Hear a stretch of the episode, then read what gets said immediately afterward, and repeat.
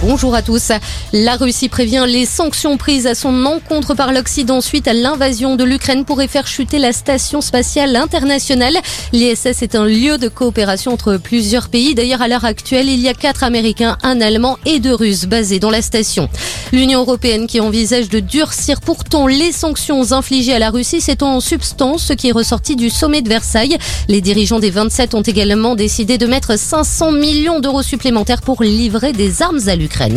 Sur le front, les forces russes continuent de concentrer leur offensive sur les grandes villes ukrainiennes. Ce matin, les soldats de Vladimir Poutine étaient positionnés autour de Kiev. Ils cherchent à éliminer les forces de défense dans plusieurs localités à l'ouest et au nord de la capitale. Les médias ukrainiens ont relaté de leur côté le retentissement de sirènes anti-bombardement dans plusieurs grandes villes, dont Odessa. Dans l'actualité également, doit-on craindre une nouvelle vague de l'épidémie de Covid en France? Le ministre de la Santé a appelé à la plus grande vigilance devant ce qui semble être un rebond épidémique alors que la France s'apprête à faire sauter les derniers verrous. À partir de lundi, le port du masque en intérieur ne sera plus obligatoire, tout comme le pass vaccinal. La France qui a franchi hier un nouveau cap, celui des 140 000 morts depuis le début de la pandémie.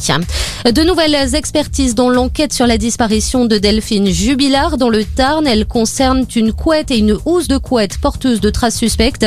Dès lundi, de nouvelles recherches aériennes vont être entreprises autour du domicile du couple. Cédric Jubilard est toujours incarcéré. Il reste le principal suspect dans la disparition de sa femme. Ses avocats vont d'ailleurs formuler une nouvelle demande de remise en liberté dans les prochains jours. Hein.